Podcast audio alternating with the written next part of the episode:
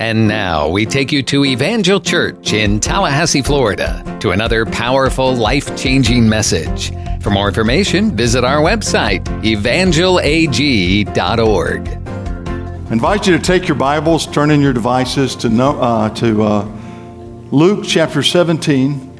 Luke chapter 17. And just, uh, just a reminder that we will not meet this coming Wednesday night. This coming Wednesday night, the 27th of November, we will not have a service. We will be meeting next Sunday morning, December 1st, but we will not meet this Wednesday night. We always cancel that service to give you opportunity to prepare for Thanksgiving. Some of you I know are traveling, some have already started traveling. Luke chapter 17 is where we're going to start. When Pastor Dale O'Shields was, was with us a couple of years ago, he told the story about a man named David. And somebody blessed David with a gift. He gave him a parrot. The only problem with this parrot is that it had a foul mouth. This parrot was cursing, coming and going, and David did everything he knew how to try to help this parrot clean up its vocabulary. He talked politely to the parrot, he played calm, soothing music. He did everything he knew how to do, but the parrot was just cursing like a sailor. One day, David had had a particularly difficult time at work, and he came in and was so glad to get home. And as soon as he walked in the door, the parrot began cursing David up one side and down the other. It was horrible. David says, I've had all I can take. And he opened the, cage to the, to the, where the parrot was, and he grabbed the parrot around the neck, and he says, You're not going to do this anymore. And he opened up the freezer door and he threw the carrot, the parrot, in the, threw the parrot into the freezer. Well, the parrot began cursing and kicking the door and ranted and raved, ranted and raved for about two more minutes. Then everything got quiet. And David thought, oh, I wonder if the parrot is in trouble. I wonder if he's hurting. So he opened up the door and looked inside, and there was the parrot shivering. He put out his arm, and the parrot walked up on his hand and on his arm, and the parrot was quiet for a minute. Then it said, David, would you please forgive me for being so obnoxious? I'm sorry that I've cursed you. I'm sorry for all the horrible things I've had to say. Would you please forgive me? Now, David is in shock. He can't believe that the parrot is apologizing. And then the parrot cleared its parrot throat and said, David, can you tell me what did the turkey say to make you so upset?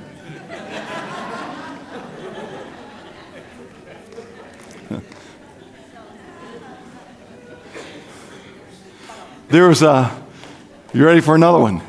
Here it comes.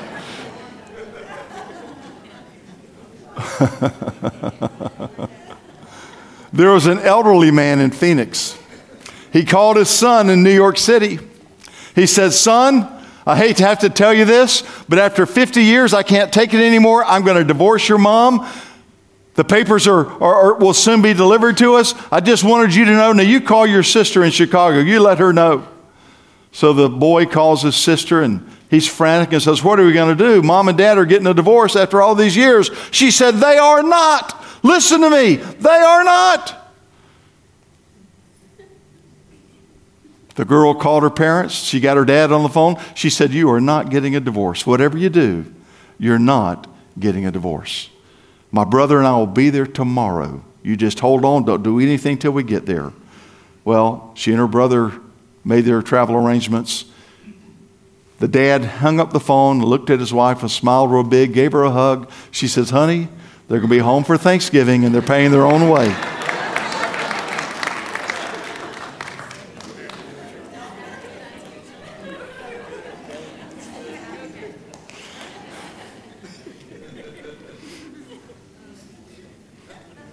David said, I will thank the Lord at all times. His praise shall continually be in my mouth. And we're talking about today about giving thanks. And, and I realize that it's, it's, it's popular today to rewrite history. And I know that in some schools that children are being taught that the first Thanksgiving was about the pilgrims giving thanks to the Indians for their assistance.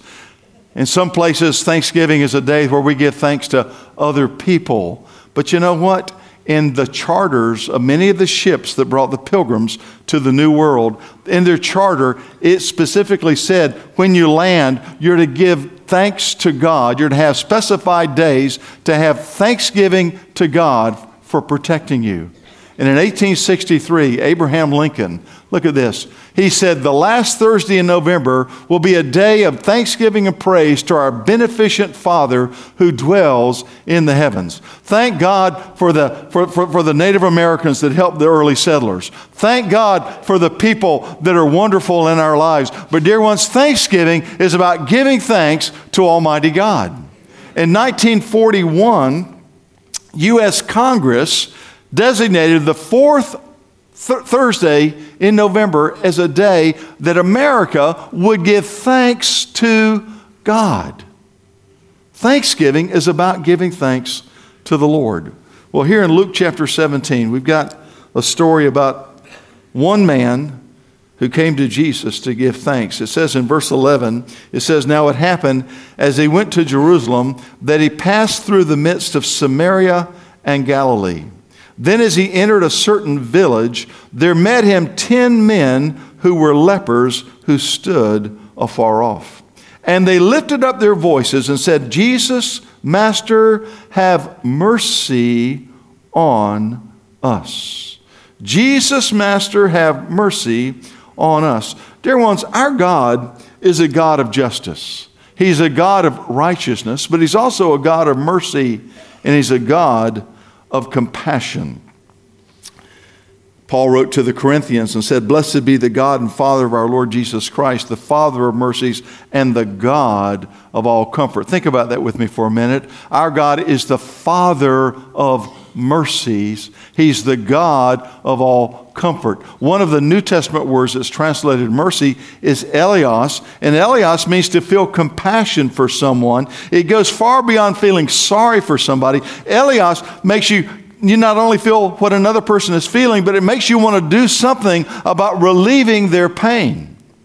You know, I've noticed over the years as I lay hands on people, praying for people, there are times, not always, but there are times that God lets me feel a little bit of the pain, a little bit of what that other person is feeling. The Bible says Jesus was moved with compassion. And that's what it means. When you're moved with compassion, you've got this empathetic thing going on inside you where you feel what other people feel. I told you before about being in Haiti with Pastor Dale O'Shields, and we were, we were on the outskirts of Port au Prince and the missionary that was driving the car said, Let's sit here for a minute because the sun's going down. And in just a few minutes, you're going to see hundreds of young orphans that are coming. This is called the Field of the Orphans. This is where they gather to sleep and they pool any food that they've got. And they, they, they, they need each other's body warmth to stay warm. And we watched as those little kids started coming from east and west and north and south, all across Port au Prince, they were coming and they began huddling together. And as we sat there, Pastor Dale O'Shield said, Oh, oh. And I looked at him, I thought, What's wrong with you? And he says, I feel such compassion. I feel such hurt. I feel such pain.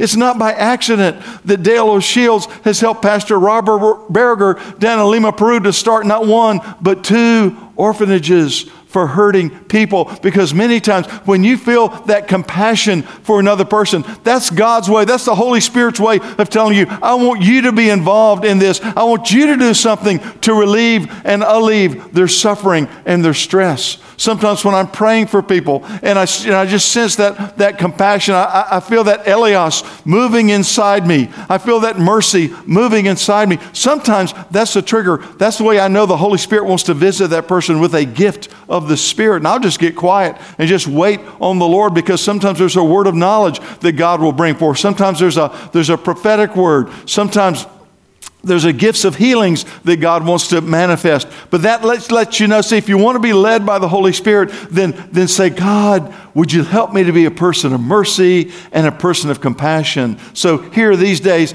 this guy is saying, Lord, these 10 lepers, Lord, would you be merciful to us? I think about Jeremiah. Jeremiah was the weeping prophet. The Bible says that Jeremiah was called even as a teenager. And God had told him, He said, he says, Don't be afraid of the faces of the people you prophesy to because you're going to prophesy that an invading army is going to come from the north and they're going to attack Judah and Jerusalem because Judah will not turn from their sins. And I want you to preach righteousness. I want you to preach repentance. And even if they don't turn, don't be upset. And you find the whole of his life. In fact, he's called the weeping prophet because things were so difficult for him. He was arrested time after time. In fact, one time he was arrested and placed down in a well, a dry well, and yet there was mud in it. And he sank up to his waist in this mud, and he was left in this well for days and days, and it looked like he was going to be, he was going to die there. And a eunuch found out about it who served in the king's house, and the eunuch couldn't find any rope, but he tied together pieces of old clothing, and he made a rope, and he put it down, and he, and he says, Jeremiah, put it under your armpits. And he raised Jeremiah out of that muddy clay. There's a psalm that says, He took me out of the miry clay. Dear ones, I'm so glad that Jesus took us out of the miry clay of sin. He took us out of the miry clay of transgression. He took us out of the miry clay of iniquity. He took us out of the miry clay of lawlessness. He took us out of the miry clay. And we used to sing a song, He took me out of the miry clay. He set my feet on a rock to stay. Hallelujah. Well, this Jeremiah, at the close of his life, the Babylonians did come. The Babylonians invaded Judah, they invaded Jerusalem. And Jeremiah prophesied. He says, God tells me that if we'll stay, he's talking to the remnant of people that were left. He says, if we'll stay in Jerusalem, we'll be safe. But there was a group of people that said, no, we need to go to Egypt where we'll find safety. And they made Jeremiah go against his will. Now, the Bible doesn't say it, but church history says that Jeremiah was placed in a cage like an animal and taken to Egypt. And that's when he wrote the book of Lamentations. If you've ever read the book of Lamentations in the Old Testament, you know it is a sad, sad story until you get to chapter 3, verse 22 and 23, because the Jeremiah says, The steadfast love of the Lord never ceases. His mercies never come to an end. They are new every morning. Great is thy faithfulness. What do you do when somebody's taking you where you don't want to go? What do you do when life's no fun? What do you say when you feel like you've been put in a pen and are being taken to a foreign land? You just go ahead and proclaim the steadfast love of the Lord never ceases. His mercies never come to an end. They are new every morning. Great is thy faithfulness. Glory to God. Look at verse 14. They cried out for mercy. So when he saw them, when Jesus saw them, he said to them, Go show yourselves to the priest. Now, why, why did they do that? It's because the priest would proclaim a person healed or, or, or sick with leprosy. Go so, show yourself to the priest. Now, I love this. And so it was, as they went, they were cleansed. As they went. Dear ones, obedience always produces blessing in your life. I'll say it again. Obedience will always produce blessing in your life. Disobedience will produce heartache. The Bible says, as they went, it wasn't instantaneous. There were times that Jesus spoke the word and there were miracles that took place. Understand this miracles many times are instantaneous. It's like one minute you're sick and the next minute you're not. It's like one minute you're blind and the next minute you can see. One minute you can't hear, the next minute you can. That's what happens with a miracle. But sometimes healings, and remember this every time you're prayed for for healing, remember that miracles are instantaneous, but healing is sometimes gradual. It's gradual, dependent on your obedience to the Word of God and you walking in the fear of the Lord. And that's apparently what happened here. The Bible says, as they went, they were healed. Glory to God. Gets me excited.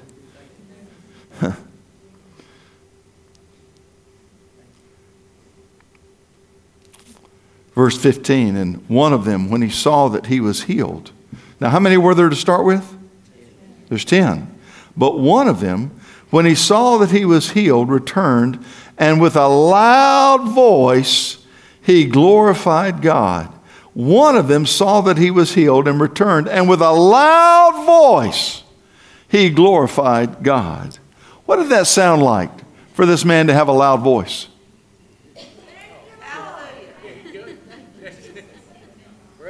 Well, about three of you got it. Come on, what is this? What is Hallelujah! this? Hallelujah. Thank you, Jesus! Thank you, Lord! Bless you, Lord! I praise you for what you've done for me! Thank you, Jesus! Hallelujah. Hallelujah. With a loud voice, he glorified the Lord.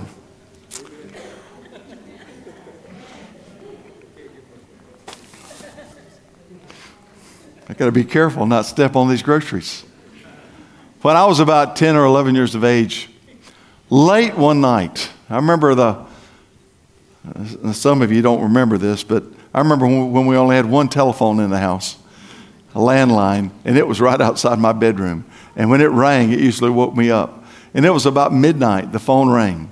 And I heard my dad on the phone with somebody, and you could tell from the way dad was talking to him, this person was hurting, that they were in trouble and they were desperate. They said, I need you to come over to your house. I need to talk to you. I need you to pray for me, Brother Todd. And so, you know, I fell back asleep. And the next thing I know, it's about 1.30 in the morning and I can hear dad in the living room and he's talking to somebody and then he's praying with somebody. And how many of you know when you get touched by the glory of God, when you get touched by the power of God, it makes you want to shout, Hallelujah.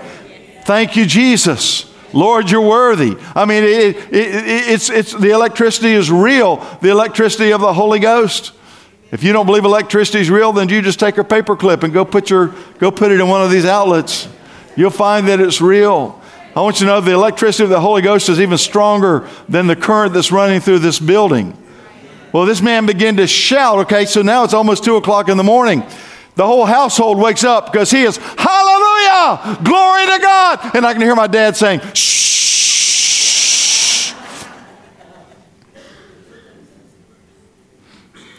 God's not nervous, but he's not deaf either. Amen?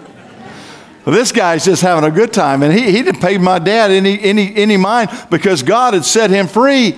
Before we knew it, the man had jumped out of our front door, and he's now in our front yard, 2 a.m. My parents live in Indian Head Acres over here in the southeast part of town. Hallelujah! Glory to God! He's running like a Banji Indian across the front yard. He runs in the next people's yard, next door, down towards Brad, Brad Smith. Wave your hands, Brad. He's down here. Brad lived one house down away from us. So now Brad, he's in that house between us in their yard. Hallelujah! Glory to God! Hey, my dad is him. Our whole house is up. What's going on? I'm sure people just thought he was drunk. Do you know they thought they were drunk on the day of Pentecost? These are not drunk as you suppose.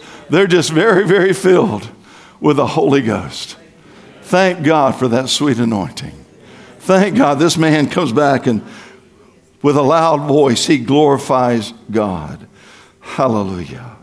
Hallelujah. I think about King David. I, you know, Thursday we'll celebrate officially Thanksgiving, but I think every day is to be a day of thanks for believers. Psalms 103, David was having his own day of thanksgiving. He said, Bless the Lord, O my soul, and all that is within me. I want my heart, and I want my lungs, and I want my liver, and I want my spleen. I want my, I want, I want my aorta. Come on. I, I, I want my kidneys. I want everything inside me to give God glory. Bless the Lord, O my soul, and all that is within me. Bless his holy name. Bless the Lord, O my soul, and forget not all of his benefits. Thank God for the benefits of serving the Lord. Look at he, he defines them, verse 3 who forgives all your iniquities. He relieves you of the burden of your, of your sins. He, he erases the stain of your sins. He takes your sins and he removes them as far as the east is from the west. Come on. He forgives all your iniquities. He heals all your diseases. God, I just want to thank you today that you're my healer who redeems your life from destruction. Jesus is a redeemer. We don't use the word redeem too much today. When I was a little boy, you'd go to the Winn Dixie grocery store and they'd give you green stamps along with your purchase, and you'd get these stamp books. How many of you remember what that's like? You get those stamp books, and you'd, you'd fill those stamp books full of stamps. And then there was a redemption center down on South Monroe Street, and you could take your, your stamp books down to the redemption center, and they had a catalog that was just about as good as the Sears and Roebuck catalog. They had this catalog, and you could choose anything you wanted. I remember Mama let me have her green stamps one time, and I got me a catcher's mitt. In fact, I got a number of things with Mama's green stamps. I learned what a redemption center is. Well, folks, Jesus does a whole lot more than redeem with green stamps. He'll redeem your soul from the miry clay. He'll redeem you from sin. He'll redeem you from selfishness. He'll redeem you from the powers of hell. He's the glory and He's the lifter of our head. Can you say hallelujah? hallelujah. Who redeems your life from destruction, who crowns you with loving kindness and tender mercy. Oh, I know some people are crowned with anger and frustration, but you can be crowned with loving kindness and tender mercies. I don't know about you, but on Thanksgiving Day, I'm going to go to this chapter and I'm going to say, Lord, I just want to thank you with everything that's inside me. I want to thank you, Lord, that you're crowning me with loving kindness and with tender mercies, who satisfies your mouth with good things so that your youth is renewed like the eagles. The older I get, the more important that becomes to me. that my youth is renewed like the eagles. You know, sometimes, sometimes your mind still says that you can do things, but when you try to get your body in gear, it doesn't always cooperate. Somebody asked me, I, I was playing golf with, with Tim Rice on, on Friday, and, and, and Tim said, Terrell, are you, are you playing on the church softball team? I said, Well, Tim, about five years ago or so, maybe six years ago, I was playing on the church softball team, and my mind said, my brain said, my emotions said, you know, it's not too hard on, on, on high, high arc slow pitch softball, it's not that hard to hit a double. It's not that hard to hit it over the second baseman's head or over the shortstop's head. I said, I could do that okay. The problem is that when I started to run, I'd always pull a hamstring. And man, now I'm struggling just to get to first base. And I'm having to take somebody else to having to, to run for me. I love this. Who satisfies your mouth with good things so that your youth is renewed like the eagles. I'll tell you, life and death are in the power of the tongue, and some of us just need to speak life to our bodies and say, I thank you, Lord God, that my youth is renewed like the eagles. Glory to God. Drop down to verse 11. For as the heavens are high above the earth, so great is his mercy toward those who fear him. Verse 12. As far as the east is from the west, so far as he removed our transgressions from us. Now, that's an interesting metaphor. Why did David choose as far as the east is from the west? It's because if you and I go out to the airport after church and get on a plane and start flying east, we're just going to continue to fly east. We'll fly east all the way around the globe, and guess what? We'll never meet up with west. But if you and I go out in the airport and get on a plane and start flying west, we're just going to continue to fly west, around and around and around, because east and west do not meet. And that's how far He's taken our transgressions and our sins and our lawless rebellion. He's taken them and He's put them in a sea of forgetfulness. Can you say hallelujah? If that's not something to be grateful for, I don't know what is. Go back with me, please, to Luke chapter 17. And let me just go ahead and add this while, while we're thinking about Psalms 103. Sometimes we don't feel like giving God glory.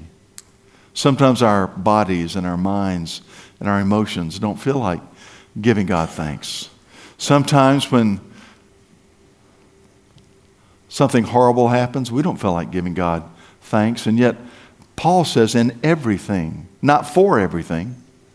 It's an important distinction. He says, in everything, give thanks. You don't have to give thanks for the bad things, but in spite of the bad things, we give thanks because God is ultimately in charge and He's in control.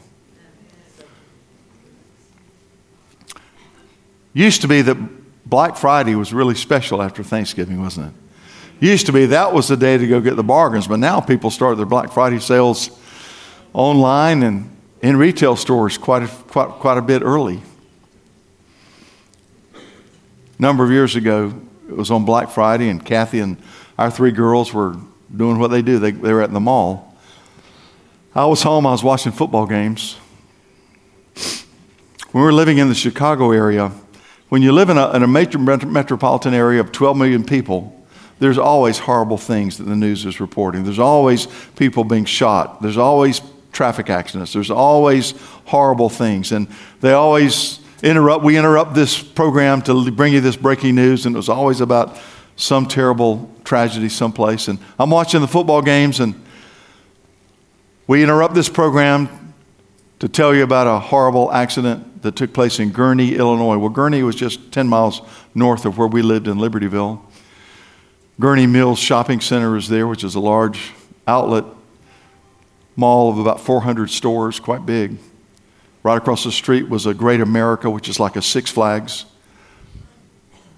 They said, We interrupt this program to report that an SUV, a Ford Expedition, jumped the median, jumped the concrete median, and hit a Toyota Corolla head on.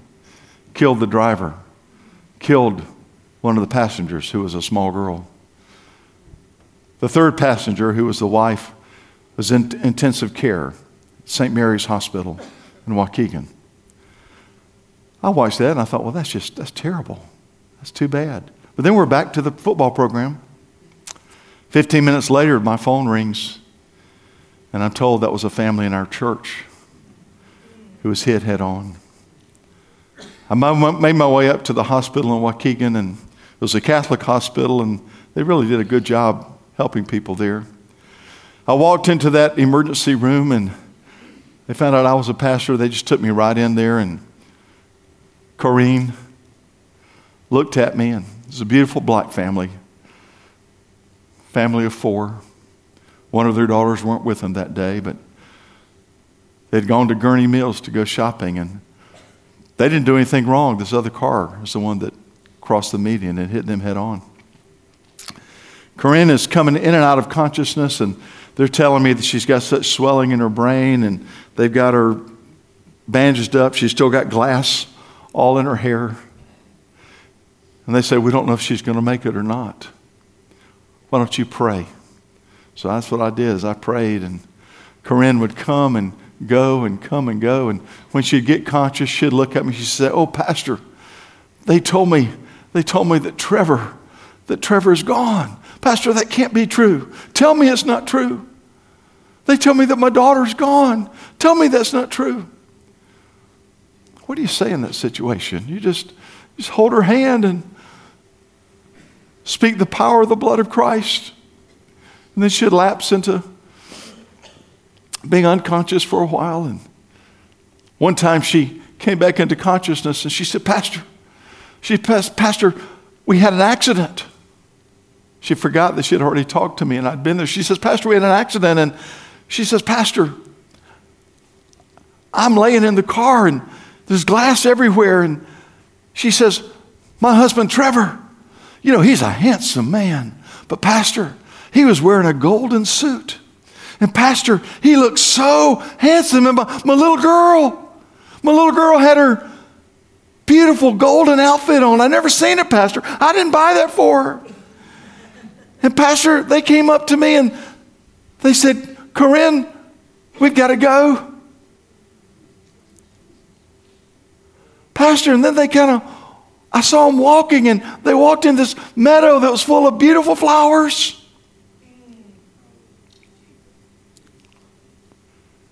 And then she was unconscious.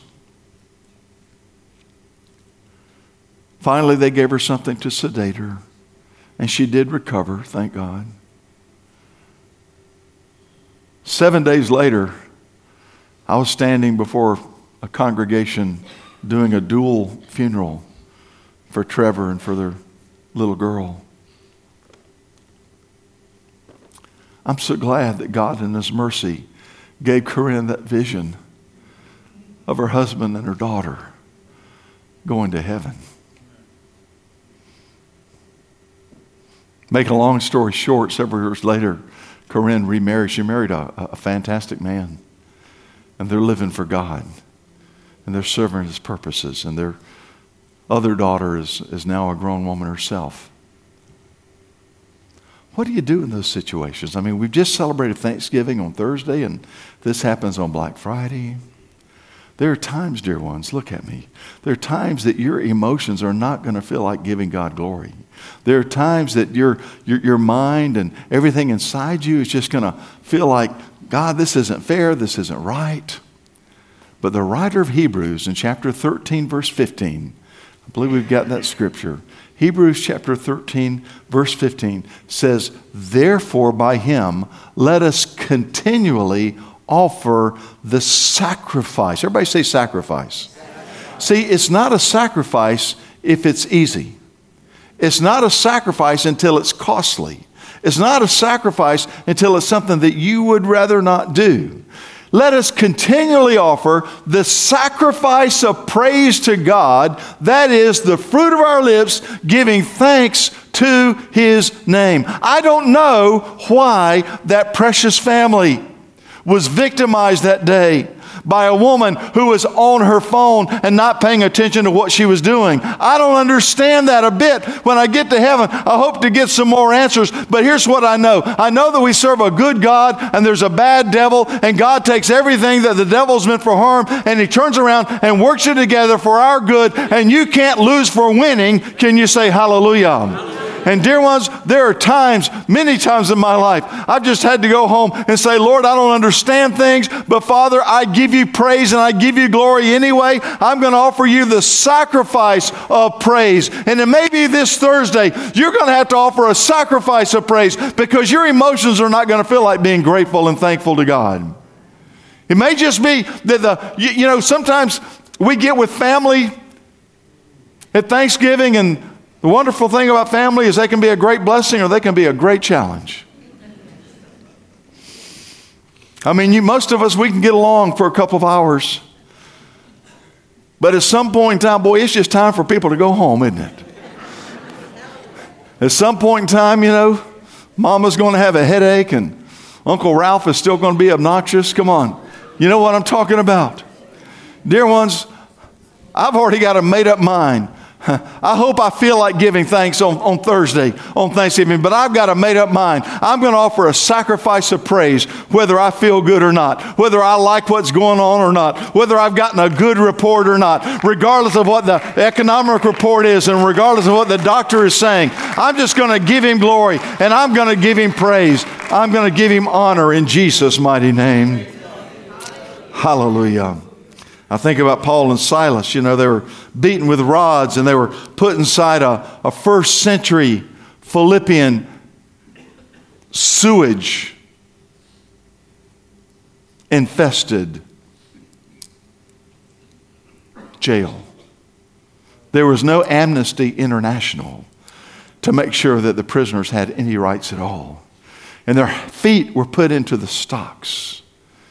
But here's what we read in Acts chapter 16, verse 22. It says, Then the multitude rose up together against them, and the magistrates tore off their clothes and commanded them to be beaten with rods. And when they laid many stripes on them, they threw them into prison, commanding the jailer to keep them securely.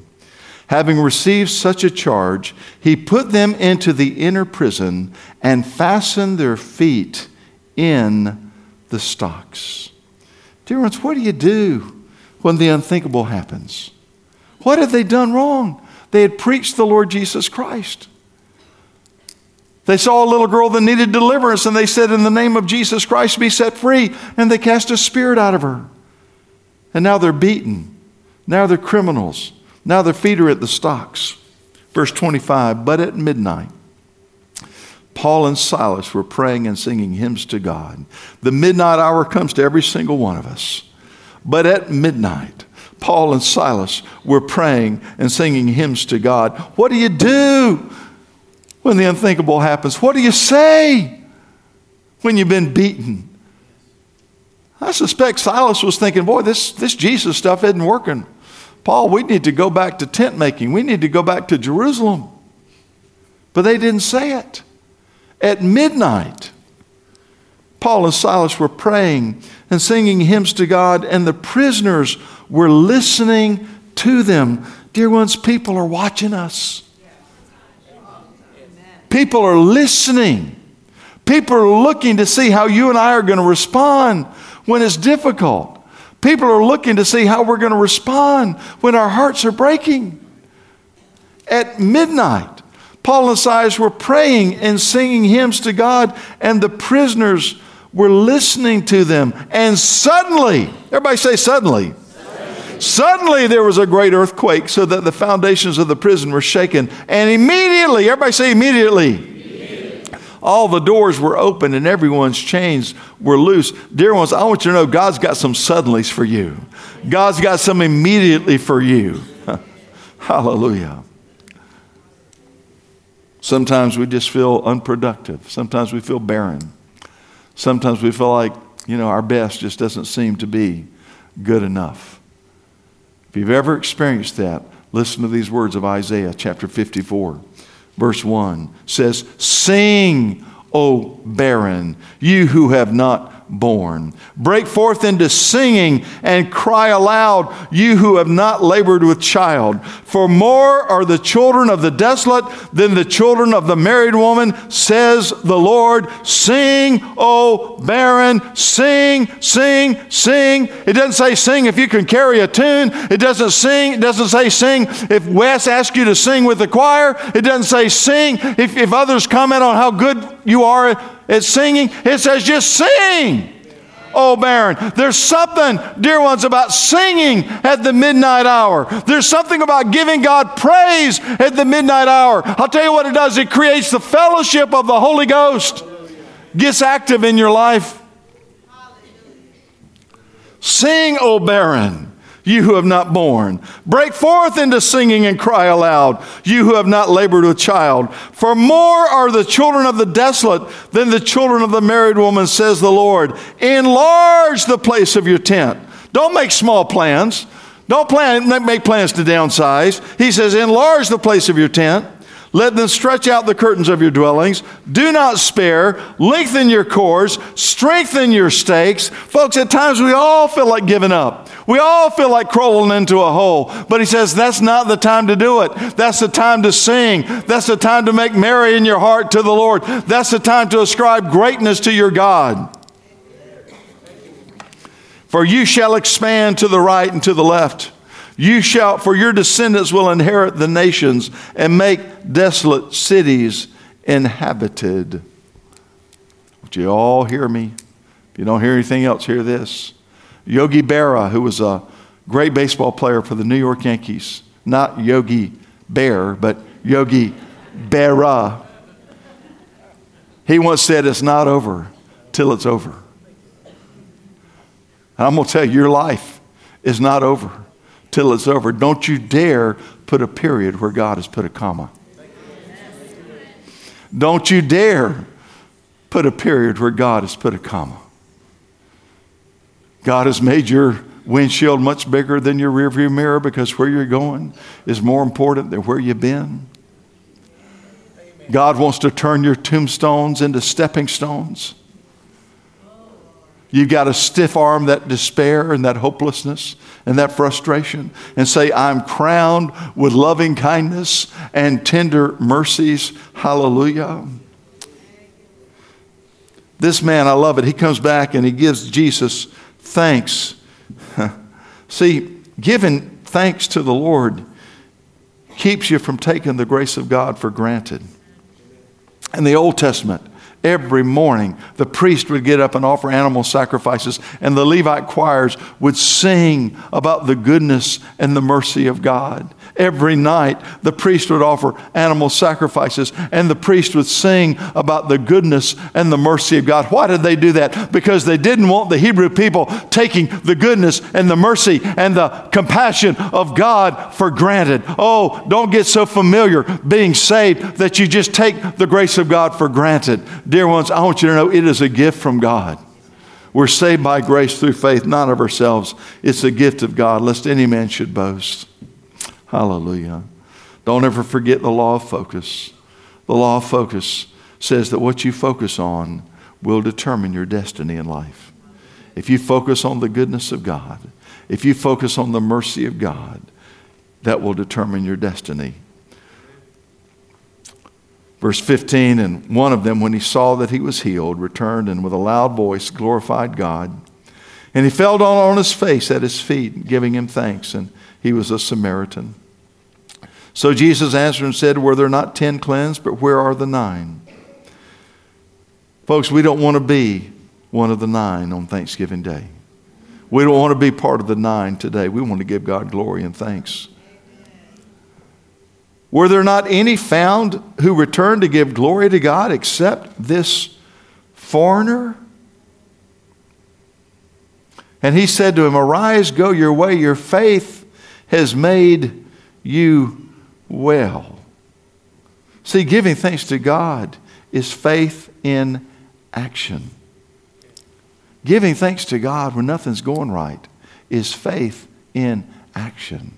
Giving praise to God when you'd rather just not even be in that situation. That is faith in action. Without faith, it is impossible to please God. Now, in the Old Testament, over in Second Chronicles chapter 20, we read about a time that King Jehoshaphat and the nation of Judah and Jerusalem were surrounded by three foreign armies armies of Ammon, Moab, and Mount Seir. What do you do when you're surrounded by enemies? What do you do? David said, He prepares a table before me in the presence of my enemies. Dear ones, I want you to know depression is an enemy, despair is an enemy, lack is an enemy, sickness is an enemy. Not having enough money can be an enemy. You got to say, Lord, I thank you that you're preparing a table before me in the presence of my enemies. King Jehoshaphat didn't know what to do. He called a prayer meeting. He got everybody to fast and pray. And he prayed this line. I love it because he says, Lord, we don't know what to do, but our eyes are on you. I can't tell you how many times I prayed that prayer. Lord, I'm not sure. I, so many times during the week, I paced back and forth across this sanctuary saying, Jesus, I don't know what to do. I don't know if anybody else does either. But Lord, our eyes are on you. And I'm happy to stand here today and say that Jesus has never let us down. Oh, we've been perplexed at times. We've been confused, but He has never, never not come through. He's always come through. Hallelujah. He's faithful. He's faithful. He's faithful. He's faithful. He's faithful. But you and I have got to count Him faithful. Glory to God. Hallelujah. Thank you, Jesus. Thank you, Lord. Wes, what is that song, Walking Around These Walls? I thought by now they'd fall, but you have never failed me yet. Waiting for change to come, knowing the battle's won. For you have never failed me yet. The promise still stands. Great is your faithfulness, your faithfulness.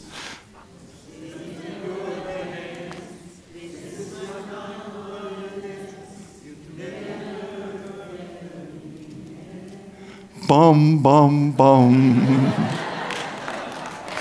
bum, bum, bum. Did you hear all these people singing? Do you know how many people should be up here in your choir? Hallelujah. Glory to God. Jehoshaphat said, Lord, we don't know what to do, but our eyes are on you. A prophetic word came forth and says, The battle is not yours, but the battle is the Lord's. And you remember the story. They ended up putting the choir out in front of the armies. And the choir went forth. There's three massive armies the armies of Ammon, Moab, and Mount Seir. They're ready to kill them. And they put the singers out in front. But they begin to sing and praise God in the beauty of holiness. And, dear ones, there's something that happens when you dare to sing and praise God in the presence of your problems. When you sing and dare to give God thanks in the presence of everything that's not going wrong, that's not going right. I'm telling you, the angels of God, the Bible says He commands His angels to have charge over you. He commands His angels. Dear ones, angels like worship. Just read the Bible. At the birth of Jesus, what were they doing? They were singing. There's a heavenly choir. If you want to get the angels of God involved in your life, start giving God glory because I guarantee you those angels are going to come through. I like the old preacher who was preaching on Acts 16 about Paul and Barnabas, and he says they began at midnight to sing and give praise to God. And God said, Hush, angels, I hear some worship down there in heaven, I mean on earth. And all the angels in heaven got quiet. He says, I, I hear some worship. And God said, Yeah, I like that. And the angels began to sing, and God began to tap his toe, and that's what caused the earthquake. Jehoshaphat, they put the angel, they put the choir out in front and they begin to sing and praise God. And at some point in time, the very Shekinah glory of God descended, and those three armies began to fight each other. I'm telling you, God wants to prepare a table before you in the presence of your enemies. Those armies began to fight each other, they finished each other off. The children of Israel and Judah were three days picking up all the spoils. Hallelujah. We pray right now that God uses this message to plant good eternal seeds deep into your soul. For more information, visit our website, evangelag.org. Evangel's all about making the name of Jesus famous and his church glorious.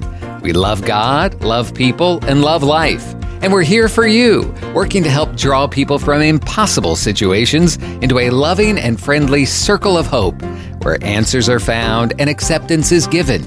We invite you to join us for any of our services, Sunday mornings at 10:30 and Wednesday evenings at 7. We're located at 2300 Old Bainbridge Road in Tallahassee. We have fantastic programs for kids and youth and small groups to make deeper connections. And we pray that God blesses you richly and abundantly as you continue to seek Him first in all of your life.